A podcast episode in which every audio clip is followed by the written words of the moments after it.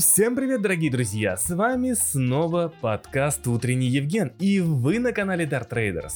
Сегодня мы будем обсуждать все то же самое, о чем говорили вчера. Потому что сегодня мы с вами продолжаем ждать выступления представителей ФРС США, которые, конечно же, будут устраивать ту самую волатильность на фондовых и криптовалютных рынках. Это то, что мы с вами ждем, так как мы пытаемся уловить сигнал от ФРС США. Когда же и как может измениться политика Федеральной резервной системы. И, кстати, вчера выступал глава ФРС США Джером Паул в экономическом клубе в Вашингтоне, где, в принципе, он не сказал нам ничего нового того, что мы не знали. Но глава ФРС США просто повторял то, что мы должны себе усвоить. Дело в том, что рынки последнее время, как вы помните, росли на эйфории того, что они просто не верят в идею ФРС США, которые готовы повышать процентные ставки, которые готовы удерживать процентные ставки долго и которые четко привержены тому, чтобы бороться с инфляцией и вести ее к целевому значению в 2%. Напомню, для тех, кто не знает, в Соединенных Штатах Америки сейчас инфляция 6,5%, а ФРС США пытаются гнать ее к 2%. И вот все, что сегодня говорят представители ФРС и будут говорить, все будет влиять как раз таки на рынки. Давайте все-таки мы немного вернемся к Паулу, потому что в принципе за основу будут подхватывать его речь. Мы видим с вами, ФРС США обеспокоены пятничным отчетом по рынку труда, который вышел в прошлую пятницу, где рынок труда показал самые сильные значения за 60 лет, то есть безработица была супер низкая, это стало проблемой, потому что на самом деле непонятно, как дальше себя будет вести экономика. Дело в том, что, как вы знаете, если рынок труда очень сильный, то это повод для того, чтобы инфляция росла. Но мы с вами видим на самом деле какую-то непонятную историю, связанную с тем, что все-таки инфляция снижается и растет рынок труда, что в принципе, да, ломает экономическую теорию, ломает в принципе кривую Филлипса, которая говорит нам о том, что при росте рынки труда, при расширении экономической активности должна расти инфляция, так как увеличивается спрос в экономике. И также от обратного. Вот сейчас эта история в экономике США не работает. И это большая проблема для Соединенных Штатов Америки. И, кстати, Паул отметил, именно вот, вот эта вся эта история не работает. То есть он отметил, что именно рынок труда растет, рынок труда становится все сильнее, но снижаются заработные платы. Он посчитал, что как-то на это влияет иммиграционная политика политика. То есть иммигрантов становится больше, которые там работают и все-таки помогают как-то снизить заработные платы. Но здесь, знаете, такой себе аргумент, потому что расширение рынка труда говорит о том, что растет экономическая активность, экономика, когда развивается, внутри растет спрос, растет инфляция. Если такая тенденция есть, то значит та инфляция, которая снизилась сейчас, она, кстати, снизилась в основном за счет продуктов питания и энергетики, это на самом деле такие волатильные продукты, которые могут изменяться быстро во времени. Но вот если трендовая инфляция именно в услугах, там, я не знаю, в недвижимости, в аренде и так далее и тому подобное растет, то ее очень сложно остановить, потому что на самом деле там цены поднимаются не вот так вот моментально день в день, а поднимаются, ну, то есть постепенно, когда подходит там время очередного обновления какого-то контракта, пусть того же самого даже документа на аренду и так далее, и так далее, и так далее. Все это как раз таки увеличивает ту самую инфляцию. И инфляция в услугах, она распространяется практически везде, вплоть даже даже на товары. И вот здесь самая большая проблема для Федеральной резервной системы, так как в принципе в товарах и в энергетике инфляция уже довольно-таки сильно снизилась. И если здесь вдруг начнется какой-то перекос и в товарах, и в энергетике начнет все-таки расти инфляция, то тогда базовая инфляция, то есть инфляция в услугах, которые сейчас есть, которые находятся на высоком уровне и которые еще не активно снижается, это может на самом деле привести экономику к шоку, именно к инфляционному шоку, и будет означать, что где-то ФРС США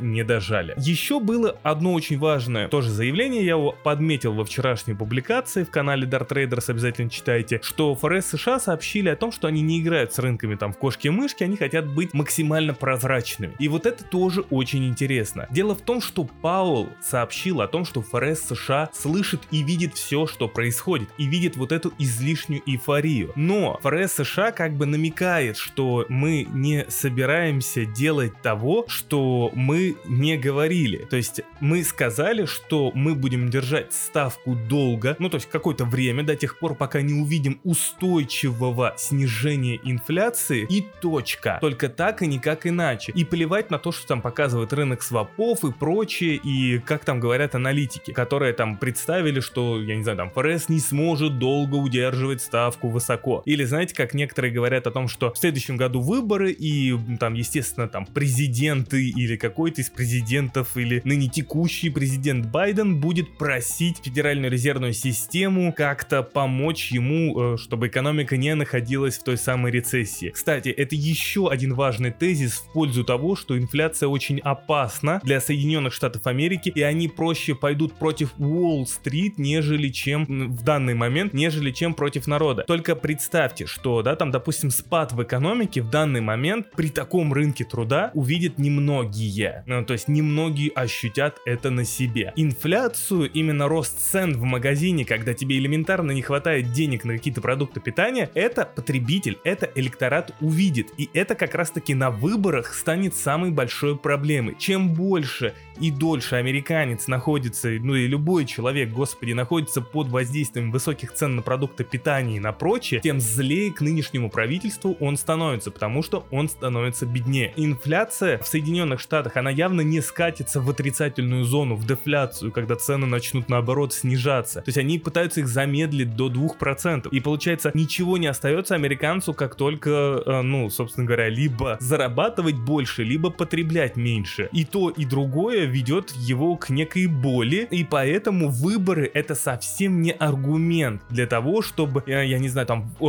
ФРС США как-то подыграли Уолл-стрит и удержали там став, чтобы рынки росли. Ну, вы просто поймите, это не суразится в плане того, что таким образом просто разгонится инфляция, и мы придем к тому, что потребитель просто сократит свои, так сказать, расходы, и все, мы придем к тому же самому. Спрос в экономике будет низким, и компании будут недополучать как раз-таки от этого спроса. Потребительская активность упадет, а значит упадут акции компании, потому что, собственно говоря, не будет прибыли, не будет дивидендов и прочего. Так что, дорогие друзья, здесь тоже такая себе штука говорить о том, что Байден позвонил Паулу. Это просто нелогично. Единственное, что почему Байден может позвонить Паулу, это только чтобы тот побыстрее как-то справился с инфляцией. А все, что побыстрее, это значит через высокую ставку, это значит через боль, а это значит через падение Уолл-стрит, то есть фонд фондовых рынков и криптовалютных рынков. Поэтому, дорогие друзья, я повторю еще раз свой важный тезис, что сейчас на рынках очень-очень-очень много рисков. И риск, он даже перебивает профит, который можно получить. Так зачем? Какой смысл сейчас вообще куда-то лезть и пытаться уловить какую-то непонятную волну? Волну вот эту эйфории. Но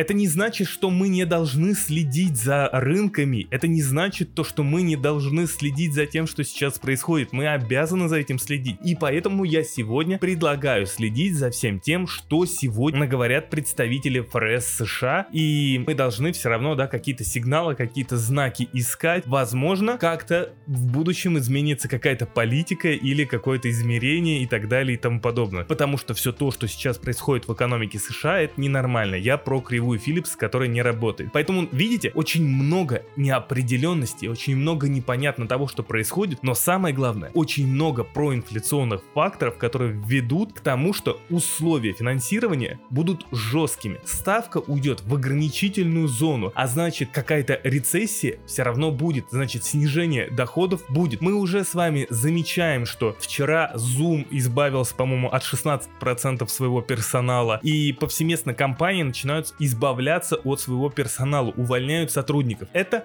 позитивно в сторону э, как раз-таки роста безработицы. И, но смысл-то в том, что компании снижают вот это количество сотрудников как раз-таки для того, чтобы сократить будущие издержки. Значит, в будущем они понимают, что они где-то в ближайшем будущем они недополучат средств, а значит, нужно как-то организовывать бизнес так, чтобы не потерять много. А значит, рынки в любом случае еще увидят какую-то волну вот после вот вот этих вот сокращений расходов, после этих оптимизаций, которые происходят. Да и к тому же нужно понимать, что процентная ставка будет находиться в ограничительной зоне довольно-таки долгое время. А значит, опять же, мы приходим к тому, что возвращаемся, точнее, к тому, что рынки будут падать. Дорогие друзья, продолжаем следить за всем тем, что сейчас говорят представители ФРС и ЕЦБ. И, естественно, Евген для вас будет это все анализировать и обозревать. А на этом у меня все. Всем спасибо и до новых встреч. page.